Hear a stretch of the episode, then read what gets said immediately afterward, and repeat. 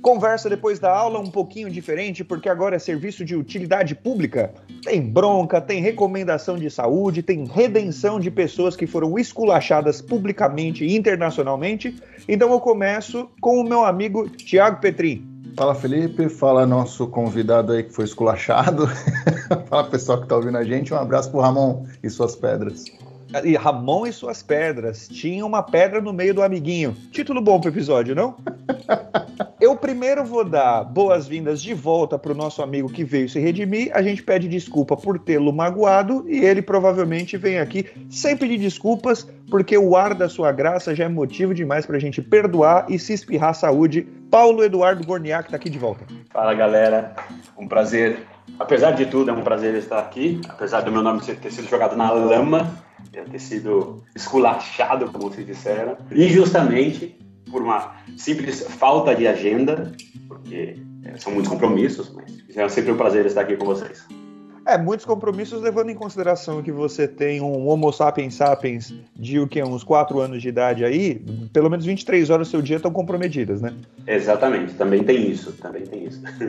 Vamos começar com uma outra dificuldade, eu tô passando pano pro cara aqui, a gente primeiro bate e depois a gente faz a, a, a boa propaganda dele. É, uma curiosidade, o Paulo tá conversando com a gente direto de Portugal e ele tá muito parecendo aquele turista no Havaí, sabe? Aquele cara nas Bahamas de bermuda caqui e meia até o joelho. Como é que tá o clima aí? É, é tipo Silvio Santos em Miami, né? Total, só falta, só falta o, o, a meia mesmo. Mas, mas tá ótimo aqui, tá um calorão, tá um sol, tá uma coisa absurda. Não, não tem o que reclamar. Mas não tá derretendo asfalto e tal? Agora não mais, há duas semanas estava, agora é porque... deu uma esfriadinha e parece que a semana que vem vai voltar a derreter asfalto, entendeu?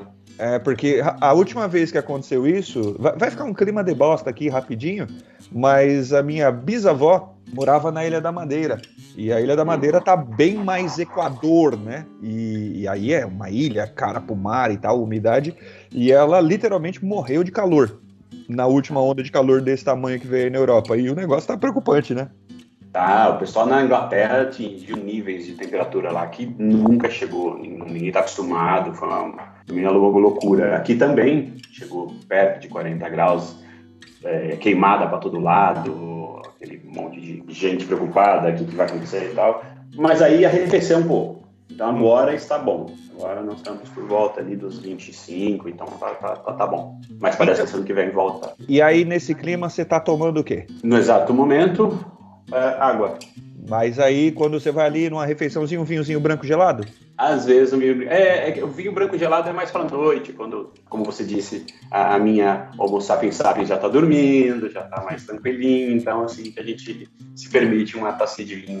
Então vocês viram que Paulo Eduardo tomou um vinhozinho branco gelado na hora do relaxamento e enquanto conversa tá tomando uma aguinha. A última vez que conversamos os três, Thiago Petrin, Ramon Bertazzi, que aqui não está, e eu, Thiago Petrin, sendo um homem muito responsável, um adulto consciente de suas responsabilidades.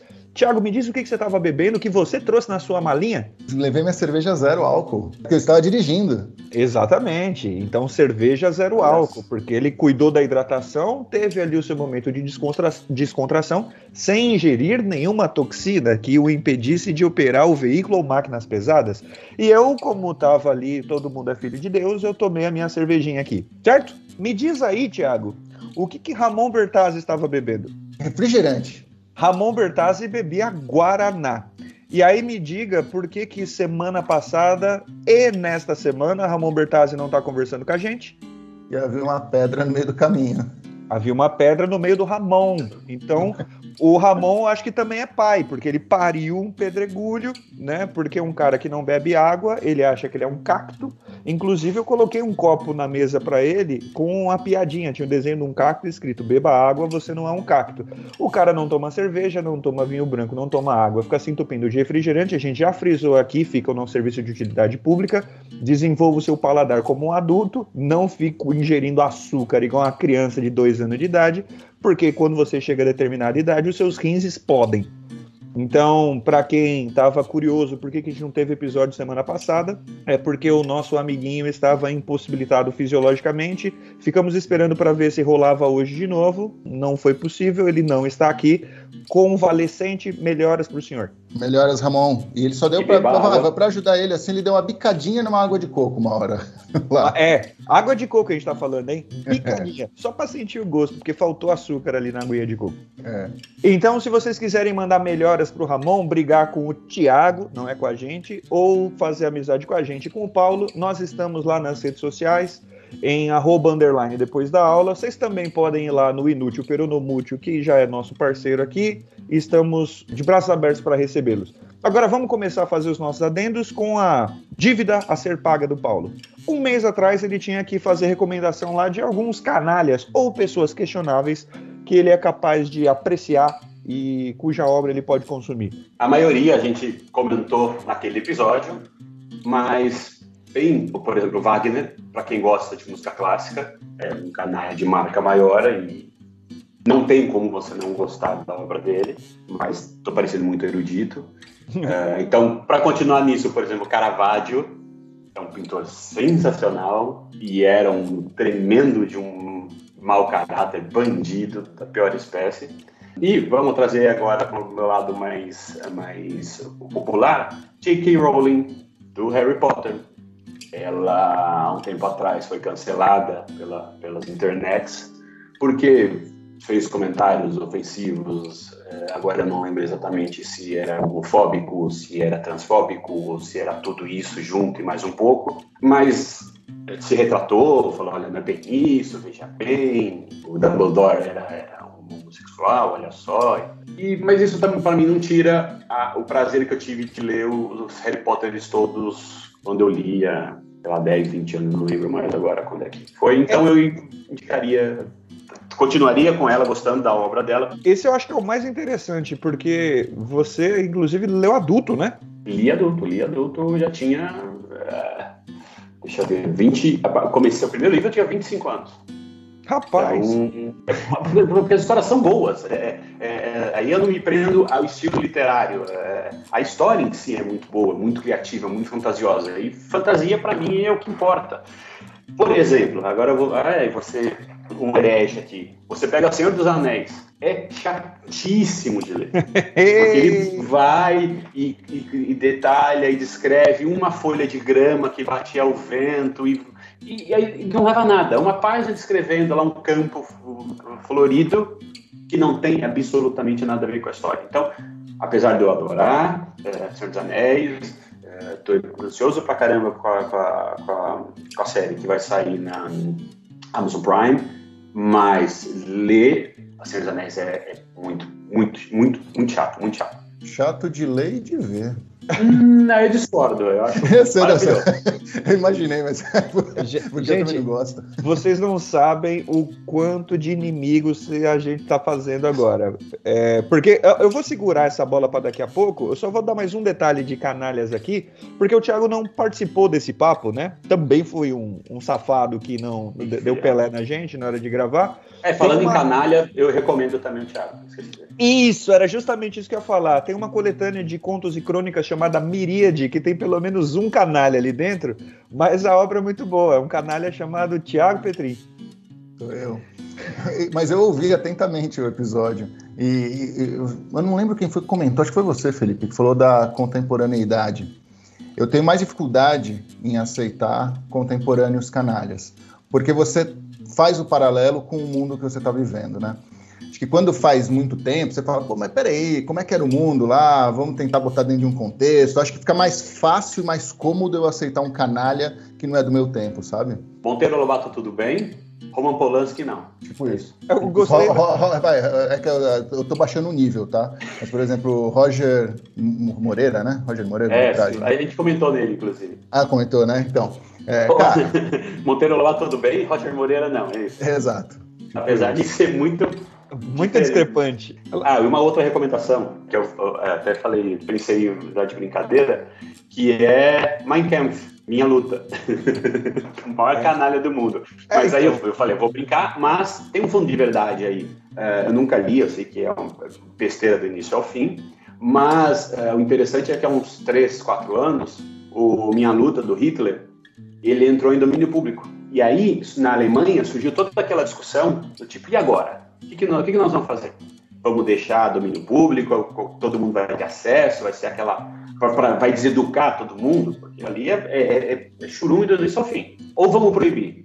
Aí eu falava, não, não vamos proibir também, porque a partir do momento que você proíbe, aí você chama mais atenção em cima, aí o pessoal vai buscar, e na internet não é difícil você conseguir, vai só piorar as coisas. A saída deles eu achei simplesmente genial, ótimo. É, eu não lembro em que é, departamento do governo, não sei se nem esfera federal, estadual, não lembro qual, mas eles, enfim, fizeram uma versão do Mein Kampf, do Minha Luta, comentada.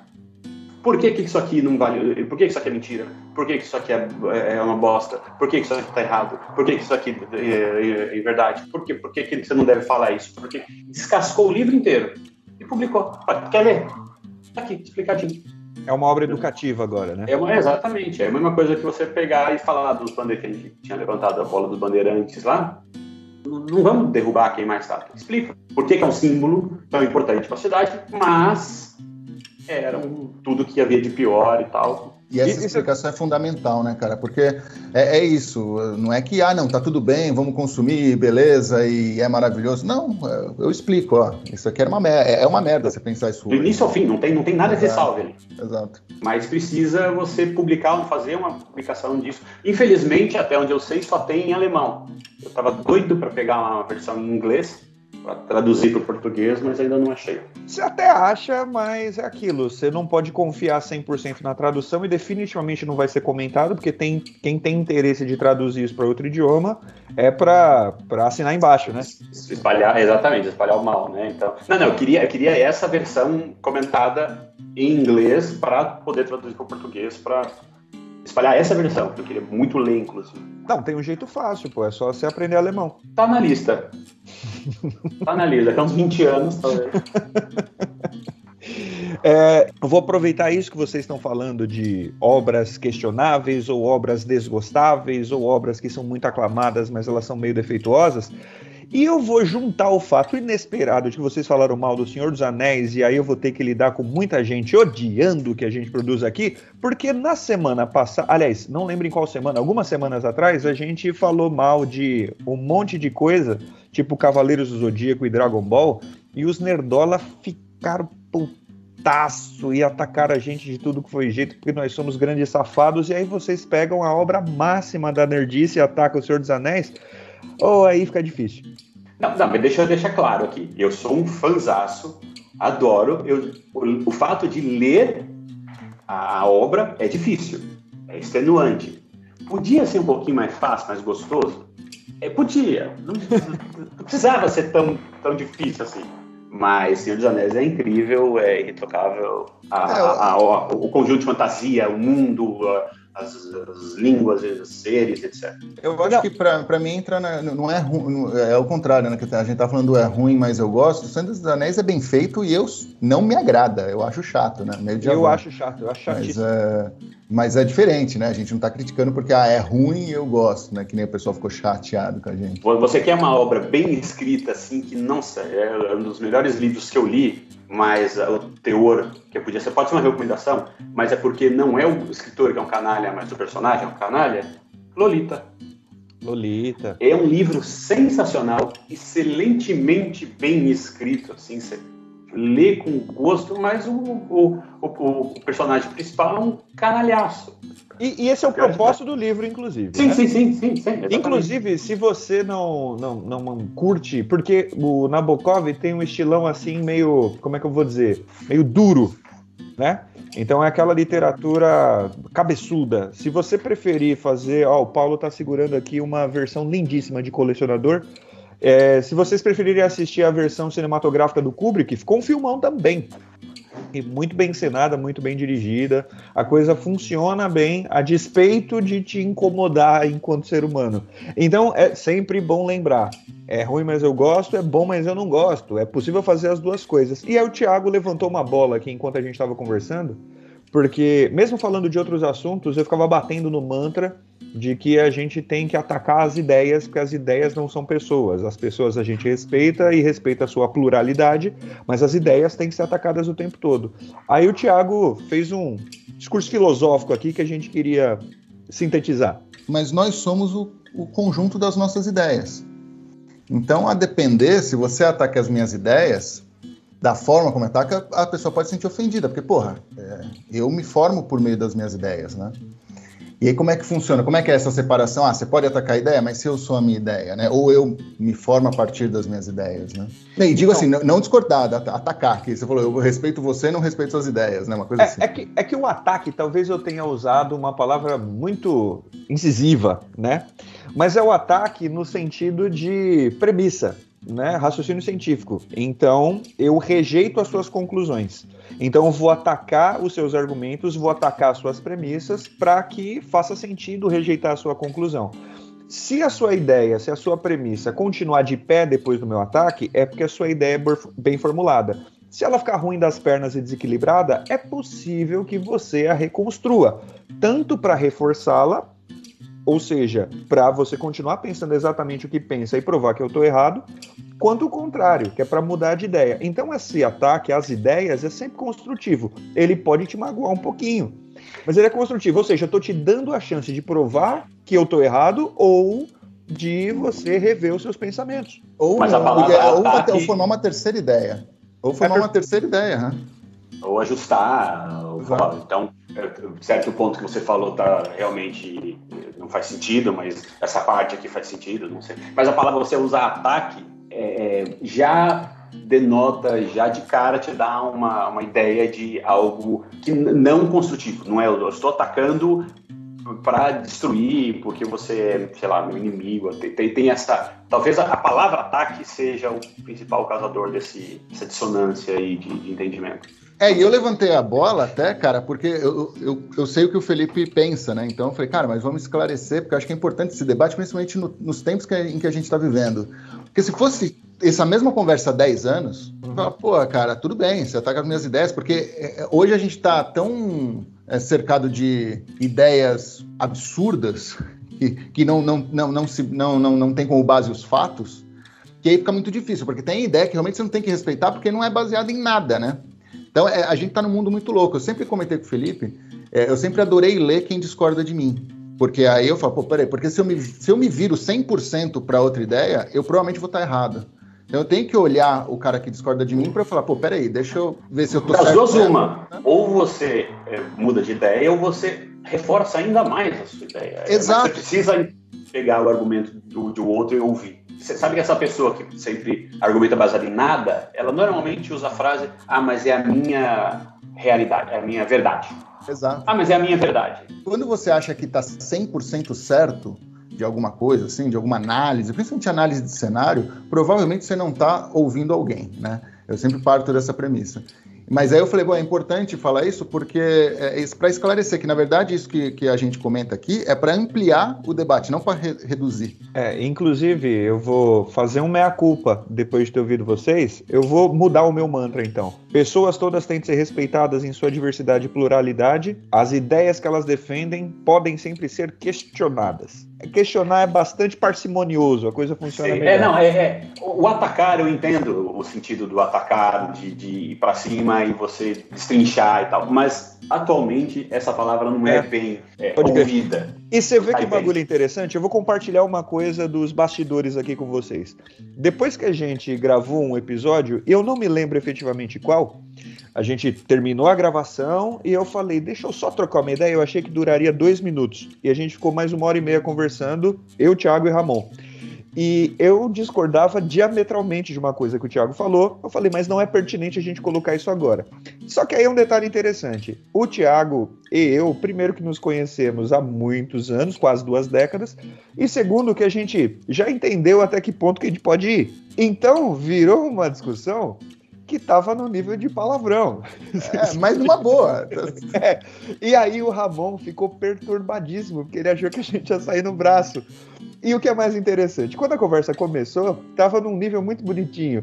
E ele começou a gravar a conversa e falou, eu vou publicar isso aqui, como é bonito a gente discordar com respeito. E aí ele desistiu da gravação na metade, porque falou, não tem a menor condição, eles desceram pra lama. É que virou, virou almoço de italiano, sabe? E aí o Ramon, acho que, não sei, apesar de Bertazzi, ele se, se chocou. Exatamente. Não, é assim, almoço de italiano e a minha família é portuguesa. Discussão de português funciona assim, independente do que seja o assunto, ganha quem grita mais, né? Com a, a, os italianos são iguais, só que a diferença é que normalmente com os portugueses termina em esfaqueamento. E, e foi isso que aconteceu mais ou menos. Mas a gente continua amigo, como vocês estão vendo aqui, né? A gente não é capaz de ser tão falso assim. Bem.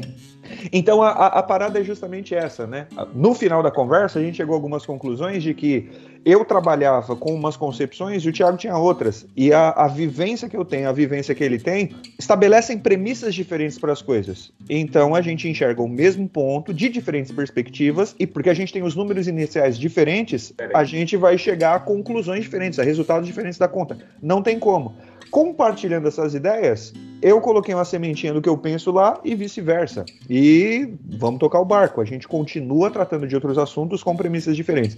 Agora, o problema é que se a gente lida de maneira muito aguerrida, como se fosse uma, como é que eu vou dizer, uma questão de pessoalidade, faz parte da minha personalidade que você concorde comigo, aí não tem jeito. Aí o único, é, sem camisa, sem sapato, não vale abaixo da cintura e não vale dedo no olho. E aí depois a gente se abraça. Né? dez é, minutos no, de perder é, a amizade. E no fundo o Felipe entendeu que, pô, como é que pode alguém estar tá no Polo Sul e não cair? É claro que não é redonda. É, exatamente. Ele conseguiu me provar que eu sou um imbecil completo e absoluto. Só para só para falar, gente, discutimos com base em fatos, tá? Isso é, é uma brincadeira. Tocando o barco, até agora tava gostoso o papo, eu acho, né? Então, como é tradição, o Paulo, inclusive, vem dando bronca na gente, falou, eu escuto vocês lá na segunda-feira pela manhã para vocês cagarem a minha semana inteira. Vamos falar de desgraça um pouquinho? E agora o Paulo pode participar. Pelo menos ele tem um oceano de distância, embora ele tenha família aqui. Faltaram, Thiago, a gente trocar ideia de alguns escândalos, né? Na verdade, escândalos que apareceram depois do que a gente gravou, né? Depois do que a gente havia compilado. Mas é que é muita coisa. Não rola falar tudo. Então vamos assim, ó. Papum. Jogo rápido. É, puta, ficou péssimo esse papum com a primeira que eu vou falar. Desculpem aí o trocadilho involuntário. Foz do Iguaçu. Thiago Petri. Lamentável, né? Lamentável tudo. Lamentável ocorrido. É, mostra só o, o extremismo que a gente está vivendo, né? A não aceitação de ideias diferentes, né? Sempre lembrando, gente, tem um tipo de ideia sendo é, disseminada que é contra os princípios da democracia. Então, essa ideia tem que ser sempre reprovada. É, que esse é um ponto importante de a gente frisar aqui, porque tem gente falando, tá, mas isso não é escândalo relacionado ao governo. É sim.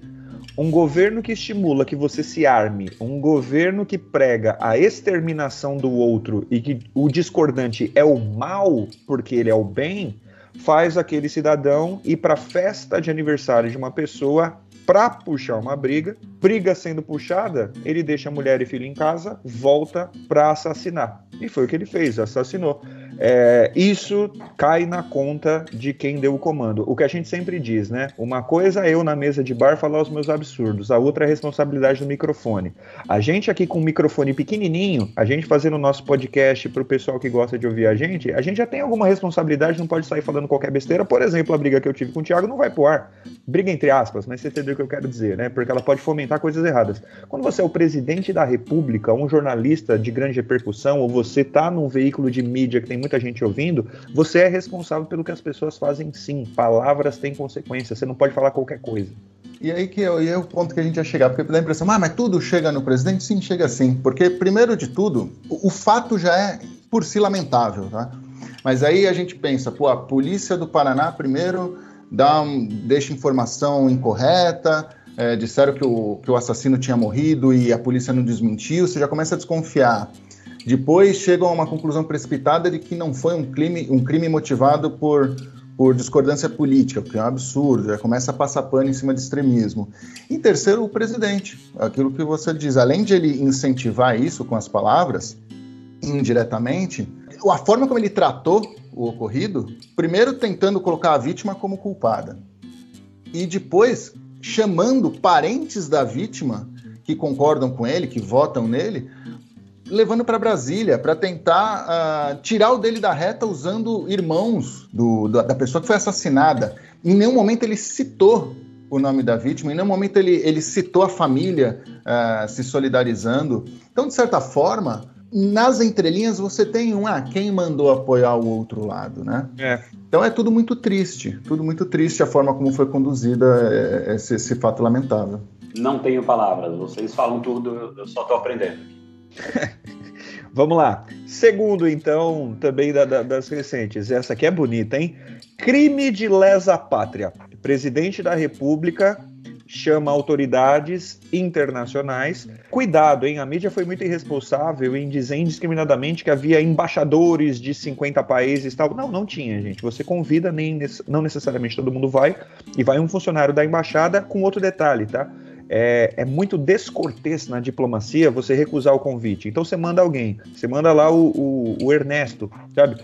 Ernesto até pega, é, é muito pertinente o nome que me ocorreu, porque o Ernesto Araújo seria esse cara, né? Você manda o, o, o, o mais tampinha, né? O menos importante ali, só para fazer número, e basicamente chamou todo mundo para dizer que o Brasil é uma republiqueta, um país cujo processo eleitoral é fraudulento e não deve ser respeitado. Detalhe, o processo eleitoral que elege o senhor Jair Bolsonaro desde mil novecentos e noventa e seis.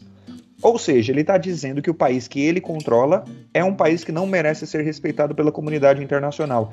Nenhuma autoridade do planeta fez isso, e isso está previsto em lei. É crime de lesa-pátria você destruir a reputação política do país internacionalmente. Só isso já dava cadeia. Cara, eu nunca vi isso, realmente. Eu nunca vi isso, me impressionou, porque além dele falar mal do próprio país para o mundo, uh, ele dizer que as eleições são fraudadas e tudo mais, ele apresentou, ele disse que tentou apresentar provas, e na verdade ele apresentou um monte de mentiras, um monte de teorias da conspiração.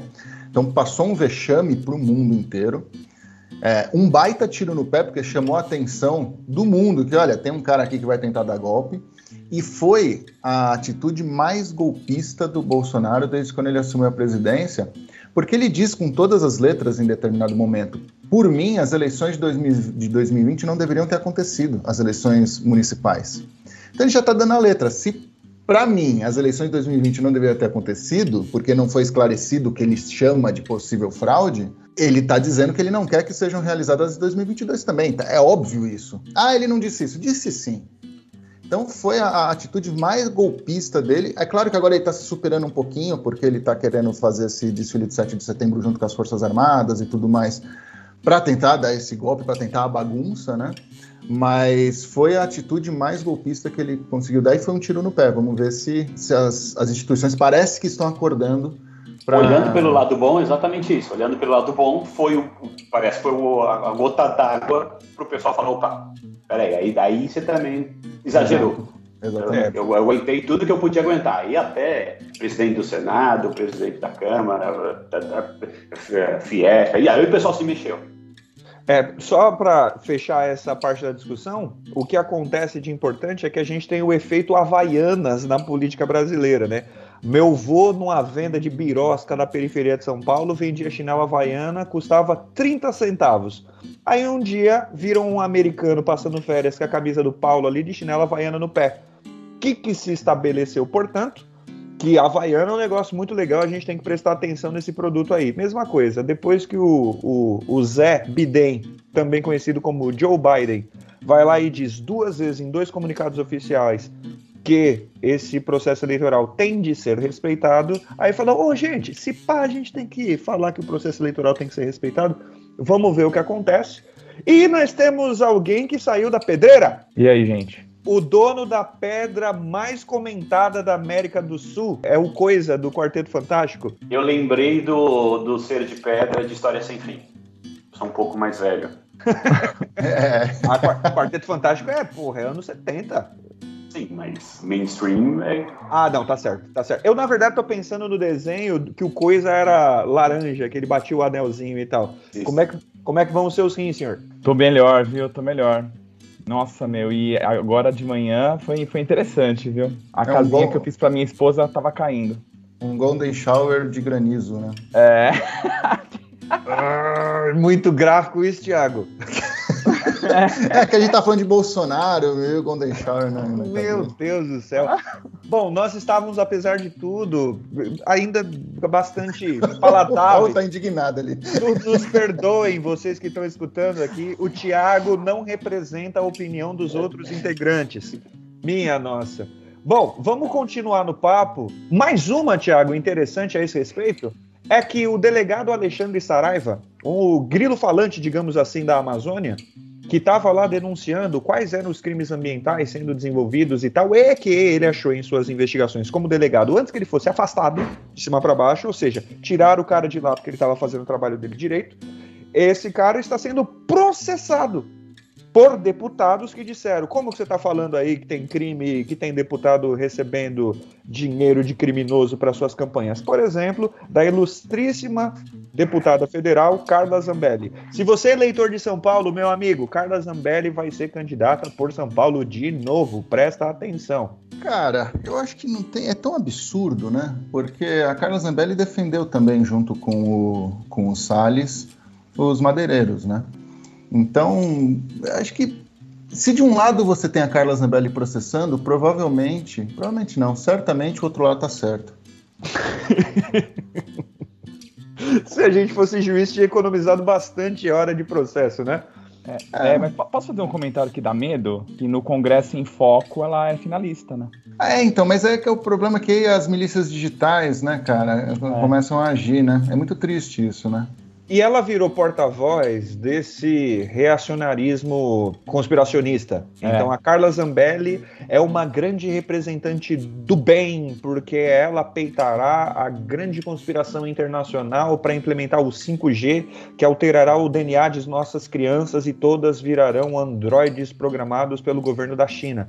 Infelizmente, você tem algumas dezenas de milhões de pessoas que pensam assim. E essas pessoas só recebem a Carla Zambelli lá. Então, é. os vinte milhões vão na Carla Zambelli. E outra coisa que me dá medo é o que o Thiago falou, perfeito. Você tem essas milícias digitais, mas querendo ou não, para quem acredita no resultado, acha que realmente ela é... Ah, sim. É, isso, isso ela, é preocupante. Que ela é uma figura pública importante. É, exatamente. Isso é ridículo. Ainda nessa parada de madeireira e Amazônia e crime, e crime na Amazônia você bota ali esquartejamento, então a pesca de pirarucu para exportação cheio de cocaína, tráfico de armas. Pensa num crime, gente. Tá ali na Amazônia. E aí o que aconteceu? Manchete do New York Times. Ou seja, não é a Folha de Piracicaba, hein? Com todo respeito a Piracicaba e suas pamonhas. New York Times dizendo que achamos um número irrisório de pistas de pouso ilegais na Amazônia nos últimos dois anos. mil e duzentos. mil e duzentos. doze centenas, um milhar e duas centenas, um, dois, zero, zero. Vocês estão entendendo que são mil e duzentos locais de decolagem e pouso ilegais para tráfico de armas, tráfico de drogas, tráfico de madeira, desova de corpo e assim por diante? Tem que parar essa fiscalização xiita da Amazônia aí! É, essa liberação, vamos dizer assim, de... de pistas clandestinas, é isso que... Ó, gente, eu não tô... Não me confundi, não. O governo, o Bolsonaro, sancionou lá uma medida provisória que libera pistas clandestinas. Basicamente então, é peraí, isso. Peraí, peraí. Vamos repetir. Se tá liberado, não é clandestino. É, pode crer, né? É, sim. Tá dentro da lei. Pois é, pois é. Se o governo liberou, não é ilegal. Deixa eu explicar, caso não esteja absolutamente cristalino. Então, vamos lá, gente. Temos um problema de tráfico de drogas no Brasil, certo? Temos, por exemplo, nas grandes cidades, o que foi apelidado de Cracolândia, por exemplo, na cidade de São Paulo. Como que a gente soluciona o problema da Cracolândia? A gente diz que vender crack, comprar crack, fumar crack na rua não é ilegal. Temos um problema de violência no Brasil, por exemplo, de homicídios. Como que a gente resolve isso? A gente vai lá e escreve que matar pessoas não é ilegal. Pronto. É isso que aconteceu. Temos um problema de todo tipo de crime sendo feito facilmente na Amazônia, porque a galera constrói pistas de pouso e decolagem ilegais. Como que a gente resolve? Não é mais ilegal. De quem é essa assinatura? Excrementíssimo senhor Jair. E a gente fez um post, né, cara, no dia quinze de junho falando sobre isso, né? Sobre a flexibilização das armas e sobre essa liberação, vamos dizer assim, da autorização da aeronáutica para ter que fiscalizar pistas construídas, né? A gente fala, bom, por que que eu vou... Em que isso vai ajudar a minha segurança? Flexibilizar armas e, e permitir que pistas sejam construídas aí ao léu, né? Vai ajudar quem? Vai ajudar, vai ajudar a população, será? Ou será que vai ajudar a milícia? Será que vai ajudar tráfico de drogas, né? E fala, pô, mas que curioso, por que que o presidente assina tanta coisa que ajuda a milícia e, e ajuda o tráfico? É, é curioso. Ô Paulo, você que tá vendo de longe, a galera disse que quando você tá de longe você enxerga com um pouco mais de clareza, né?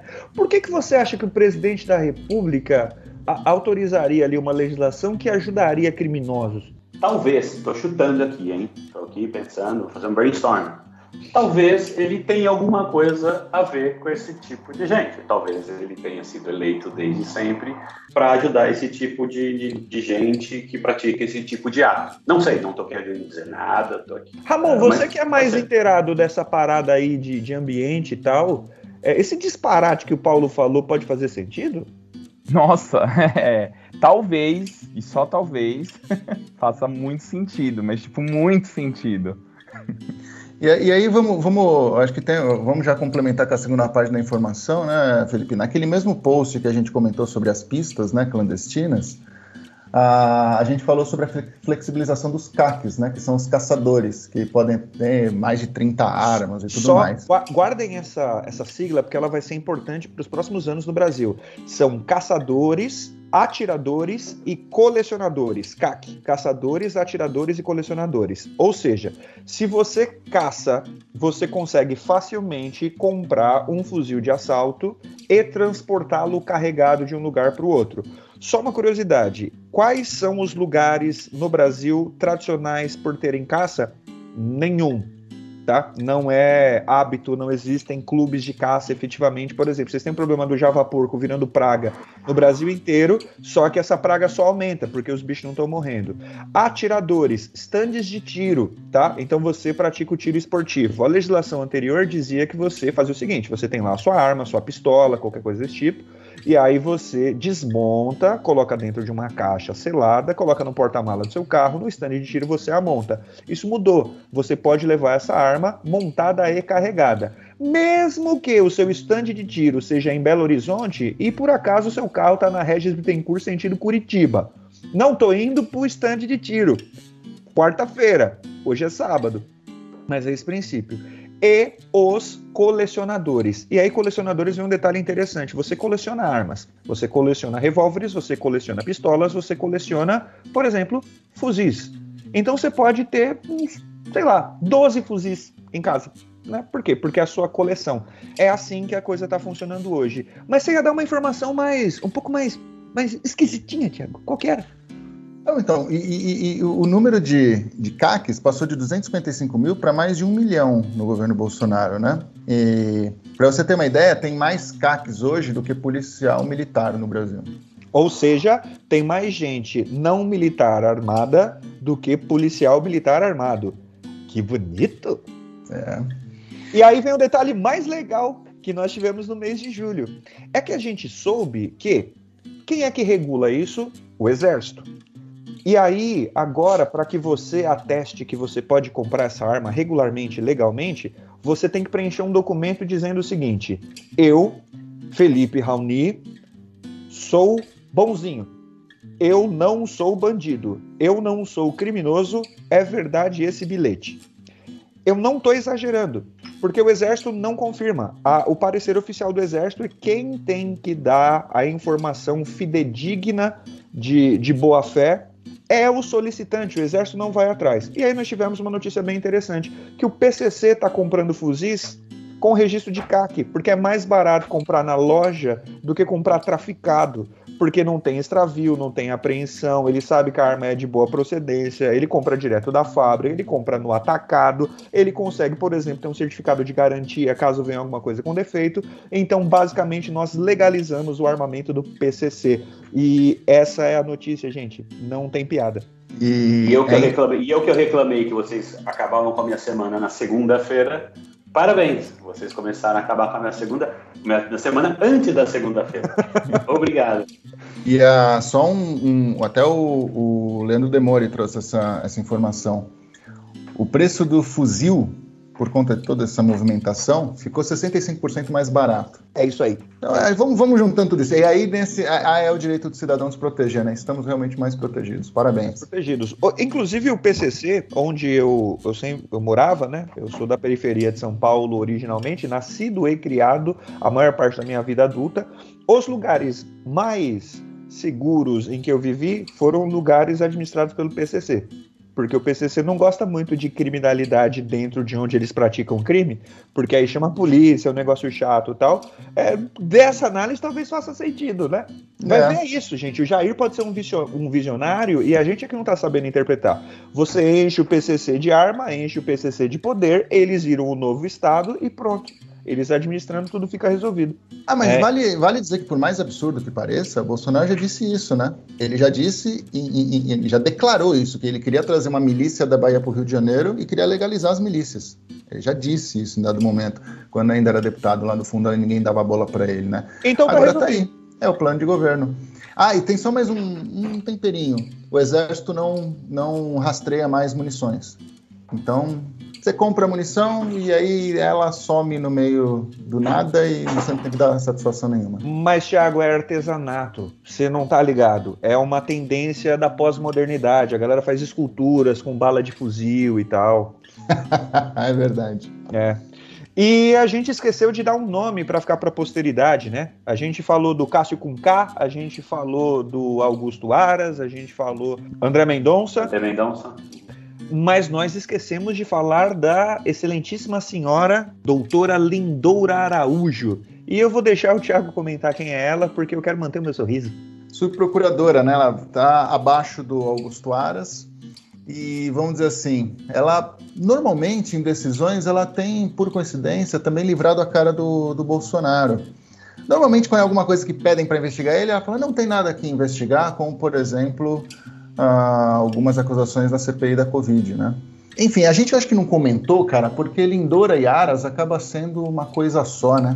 Eu não sei definir exatamente, eu só sei que é repugnante. A, a Lindoura é o Coutinho do Aras. Exato. Se o, se o Pelé precisava de um Coutinho, se um, um Romário precisava de um Bebeto, em metáforas futebolísticas aqui, a Lindoura tá ali coadjuvante, mas ela é responsável pelo título de excremento maior da República Brasileira do século vinte e um. É, nesse caso é uma dupla de zaga, né? Pode crer, né? Eles estão defendendo, faz sentido. É, se vocês quiserem saber mais sobre isso, se quiserem sofrer mais, ter mais indigestão e não conseguir viver com tranquilidade e dormir bem ao longo de suas semanas, nós temos uma recomendação cultural aqui para os senhores, que é um podcast.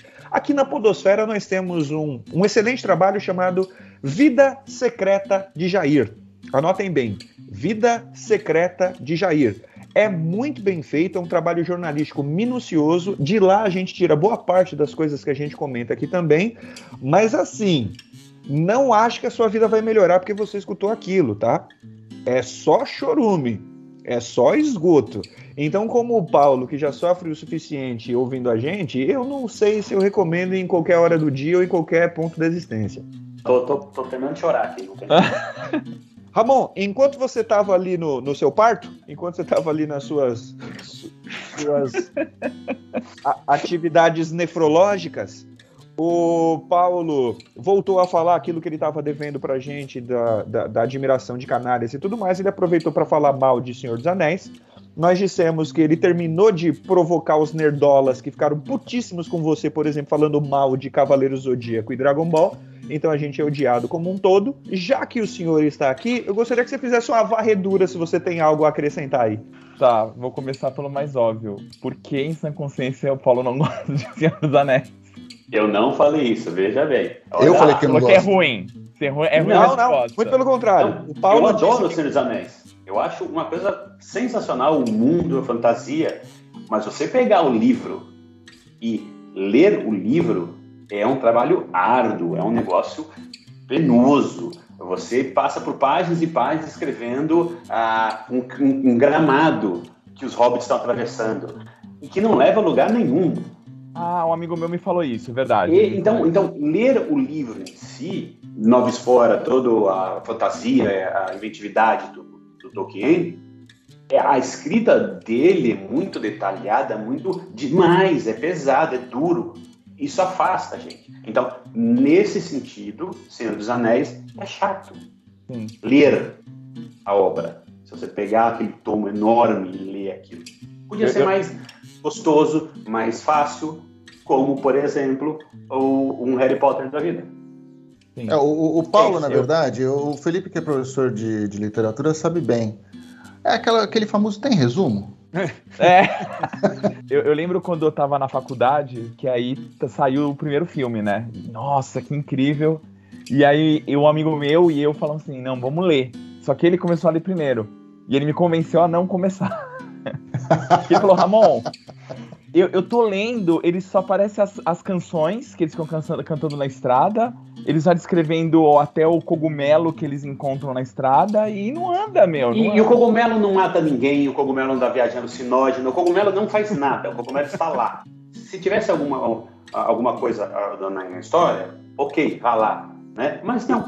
E tem um agravante, teve uma vez que eu tive uma discussão bastante improdutiva, porque as traduções, inclusive, de Senhor dos Anéis para o Brasil são muito problemáticas.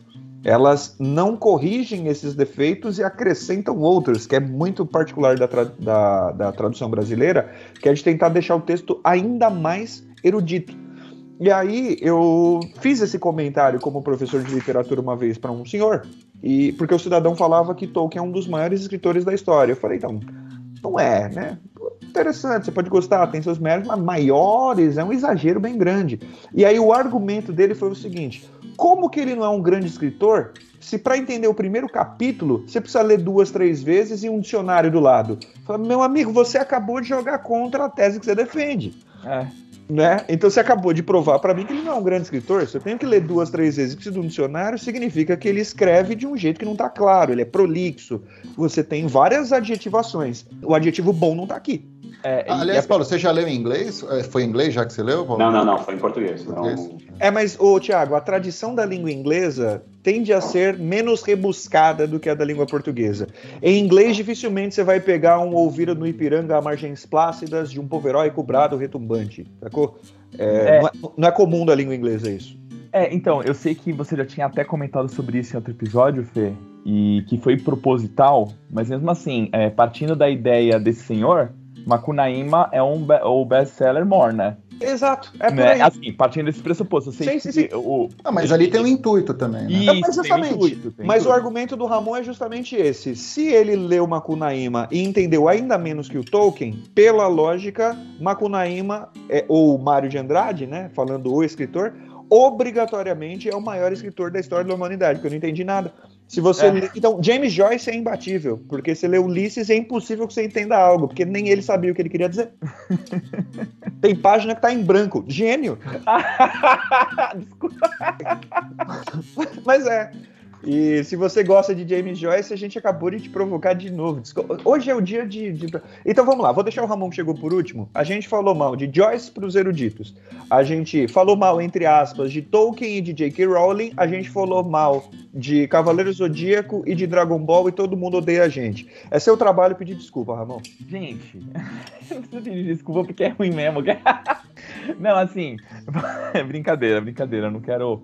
Porque quem paga com isso é o Thiago depois no Twitter, né? Então, coitado. Não, o, o legal do episódio era o título, né? Aliás, eu queria até é, falar alguns comentários de alunos meus. Que um deles me parou falando assim, meu, eu, eu achei muito legal vocês pegarem essa premissa. Que algo não precisa ser excelente pra eu gostar. Que às vezes você quer se divertir com um bobo, com um babaca. Um tonto. Meu, eu gosto de Chaves, mas não, não tem como falar que, que aquilo não... Não é tonto, é tonto, acabou. Já que você... É, não vamos falar muito de Chaves aqui, porque senão a gente vai brigar com o Paulo. é, porque o, o Paulo é... não gosta de Chaves. E, e é importante não, frisar que o não. Thiago idolatra, idolatra. Eu adoro Chaves, não, eu também. E minha defesa é, quando era para eu ter assistido lá na minha, nos dez, doze anos, para ter gostado, eu não assisti. Passou dessa fase... você não gosta mais, você ah, sim, mas, mas não é ruim, você simplesmente ignora. É. É, é, entendeu? É, você vou... não tem mais aquele amor é, de, de, de nostálgico. É, então assim, o lance é que a infância marcou e aí você ama por causa da memória afetiva, né? Isso, é, isso, isso faz pleno sentido. Eu vi, eu vi um papai aí, hein? Aê! Ah. Chegou a Homo sapiens sapiens preferida do Depois da Aula. É, então, só para notar qual é o, o, o impacto que Chaves teve na minha vida, ou a obra de Roberto Gomes Bolanhos, é, eu tenho um galo aqui perto da minha casa e ele canta em horários indiscriminados, parece que não deram corda direito no galo. Eu e minha esposa demos o nome de Luiz Manuel para ele. E diz, aí o Thiago riu, o Thiago entendeu. Se você entendeu, você faz parte do time. Pra gente ir pra, pra, pra reta final, Ramon, a gente fez uma observação aqui de que se a gente começou o podcast com o intuito de falar com basicamente alunos e ex-alunos, o negócio deu um salto e a maior parte do nosso público é de jovens adultos e adultos não tão jovens, né? Gostaram do eufemismo? É basicamente nós, no fim das contas. E ao contrário do Ramon e do Giba, o povo não tem tanto tempo assim para jogar videogame, não entende tanto de videogame quanto vocês. Do, daquele episódio, Ramon, você tem alguma consideração extra para fazer? Algum retorno? Quer amadurecer alguma ideia? Porque a gente meio que só escutou e aprendeu mesmo. Eu só queria realmente, novamente elogiar, né? Porque o Thiago lembrou daquele dado bacana, da, e acho que é legal a gente frisar de novo, né? Porque a gente ficou boa parte do episódio sem falar nisso. O, no mundo dos videogames, o público, né, jogadores, o número de jogadores femininos está crescendo cada vez mais e domina na, na parte de celulares. Eu, eu achei muito legal, espero até que a gente faça um novo episódio, sobre a parte política dos videogames, porque a gente está falando de uma coisa que, que influencia demais, está influenciando muito. Eu diria até que, por exemplo, hoje... O, o videogame, ele, no quesito história, no quesito chamar atenção, ele tá puxando mais até que os livros, né? Principalmente para o público masculino. Outro dia comentando sobre o livro de fantasia que eu tô escrevendo, e aí o, a menina quis ler. E o menino falou, ah, professor, você não pensa em fazer um jogo disso, não? Ele já tá, fala assim, não, eu quero a historinha lá contada, bonitinho. Eu acho que seria legal depois a gente poder ter um espaço para comentar sobre isso. É, até que ponto esse negócio de você basear o senso de fantasia, o senso de uma história mais no visual do que na imaginação. E se isso tá repercutido de uma maneira negativa, entendeu? Para os nossos jovens. Acho que seria interessante, interessante. Esse, esse debate. Pauta anotada para fazer a coisa fluir, até porque a galera cobra bastante da gente falar mais sobre videogame e sobre quadrinhos, e eu acho que tem tudo a ver um universo com o outro, né? O quanto isso funciona na, na nossa, na, nas nossas pautas aqui. Só um comentário, quando a gente estava falando de videogame, eu lembrei que eu, eu jogava Odyssey, né? Odyssey eu acho que veio um pouco antes do Atari e tudo mais, e aí o Ramon, por conta da, dos probleminhas que o Ramon teve, eu lembrei que eu jogava esse jogo do Didi... Você foi menos na... escatológico agora, né? O Didi na... o Didi na Mina Encantada. E aí vinha, ele ficava com uma picareta assim, e aí vinha um monte de pedrinhas e ele tinha que ficar dando uma retadinha. Era, ele tinha que passar as fases e vinha pedrinhas, ele tinha que dar uma retadinha assim, né? Ficar picareta e quebrar as pedrinhas. Rapaz, então vocês já viram que a anatomia do Ramon acaba de ganhar um apelido, né? Didi na Mina Encantada. É, ou, é, eu acho que eu vou apagar isso na edição. Vamos tocar o barco aqui, porque é. O Thiago não tem nível, gente. O Thiago não, não se controla. Deixa eu aproveitar que a gente falou dessa parada de culturas pop e tudo mais, e encerrar o episódio fazendo duas coisas. Primeiro, uma intimação, depois um convite. A intimação é de um amigo nosso, Paulo Faiocchi. Se vocês acompanharam aí no Instagram alguns cortes de trechos da conversa, foi seleção dele. Ele achou interessante, falou isso aqui, rende um corte, mandou pra gente. Muito obrigado pela colaboração de novo. O Paulo Faiocchi é um grande amigo, roteirista, tem uma experiência muito louca e o cara manja muito desse lance de, como é que eu vou dizer, senso crítico ou falso de senso crítico na cultura pop. Ele falou, é interessante esse papo, eu venho batendo na orelha dele pra ele vir gravar com a gente. Agora uma intimação, quando a gente for falar de novo sobre esses elementos de é ruim, mas eu gosto, eu quero que vocês todos digam, Paulo Faiocchi, você tem que estar tá aqui. Paulo, você Paulo tem Faiocchi, que estar tá aqui. Você tem que estar tá aqui. Com certeza. Paulo, você tem que estar tá aqui. Paulo, aí, você tem que estar aqui. Aí, pronto. Então agora você não tem mais desculpa, hein? Tá no ar, tá aí na internet, tá pra sempre. Pra finalizar, rapaziada, eu quero mandar um link pra vocês, pra todo mundo. Esse episódio está indo ao ar no dia oito de agosto e até o dia onze de agosto de dois mil e vinte e dois existe uma carta em defesa da democracia que foi elaborada por juristas da Universidade da U S P, a Universidade de São Paulo, e mais um conjunto de juristas é, respeitados, renomados. O texto é irretocável, o texto é impecável, não tem absolutamente nenhum defeito, a carta não ataca ninguém, simplesmente defende os preceitos da nossa República Democrática.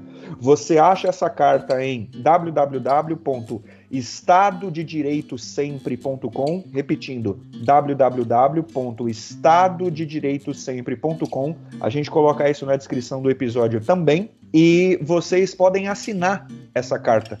O C P F é confirmado, tá? Existe uma sondagem para saber. Você pode acessar pelo nosso link e ir direto no site da Faculdade da U S P. Você lê o texto na íntegra, vê se você concorda com tudo. Na sua assinatura, você vai deixar o seu nome e os seus documentos. Eles vão ver se você é uma pessoa real, então não tem robô envolvido.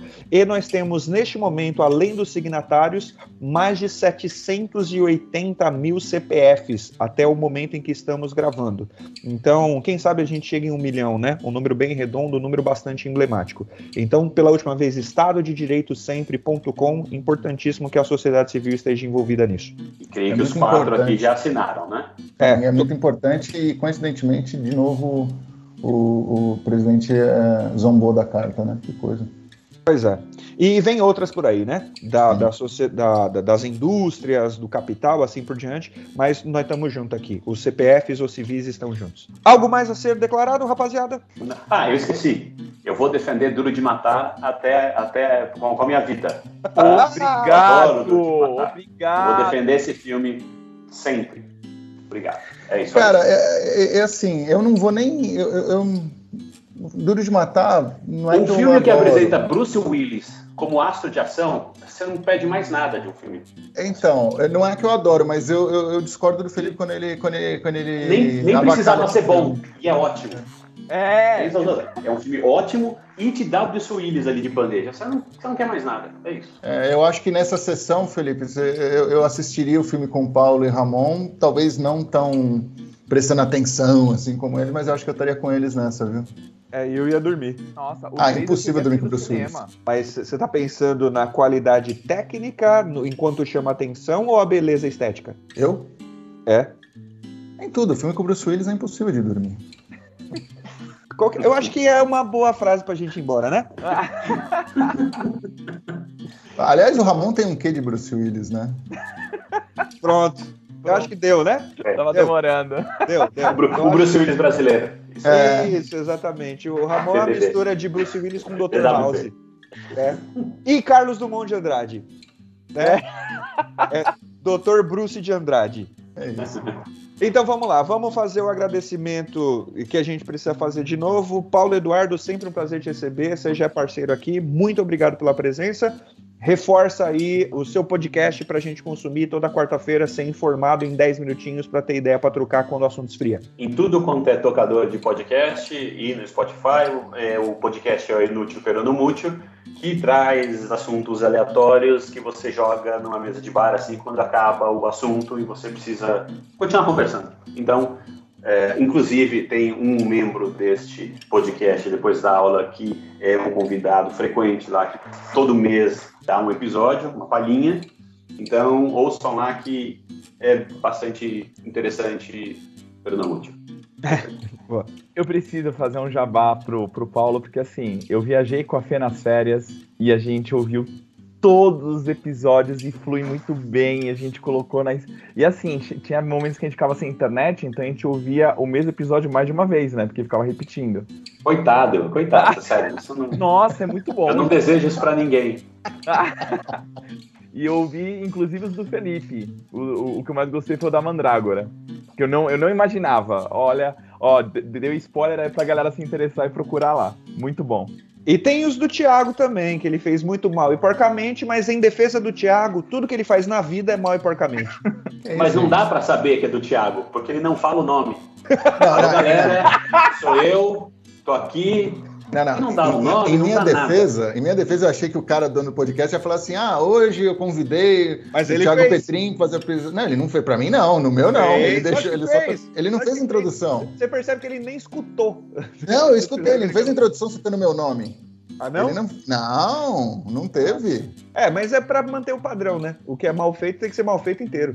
Ah, isso tem que ser. Não, mentira, gente, mentira, mentira. Vamos lá. O Thiago é uma enciclopédia do futebol e ele falou, por exemplo, sobre Castor de Andrade, sobre umas curiosidades históricas da Copa do Mundo. Legal pra caramba, eu sou fã do Thiago. Ele é um pouco mau caráter, mas eu gosto bastante dele e do trabalho dele. Aí sim, mas não, mas é porque quem será esse ser misterioso no podcast do Paulo? Era só pra gerar engajamento, entendeu? Thiago, esse podcast que você gravou, que eu ainda não ouvi, eu faço questão de ouvir, porque é a primeira vez na história, eu não vou ficar, na hora que estiverem falando sobre futebol, eu não vou ficar com aquela cara do tipo, ah, é mesmo? É. Eu vou ter alguma coisa pra falar. Mas você tipo, vê como é que funcionam as coisas. Eles estão falando sobre o Campeonato Brasileiro, eu falei, não, Castor de Andrade. É, eu, agora, agora vê que coisa que interessante, né?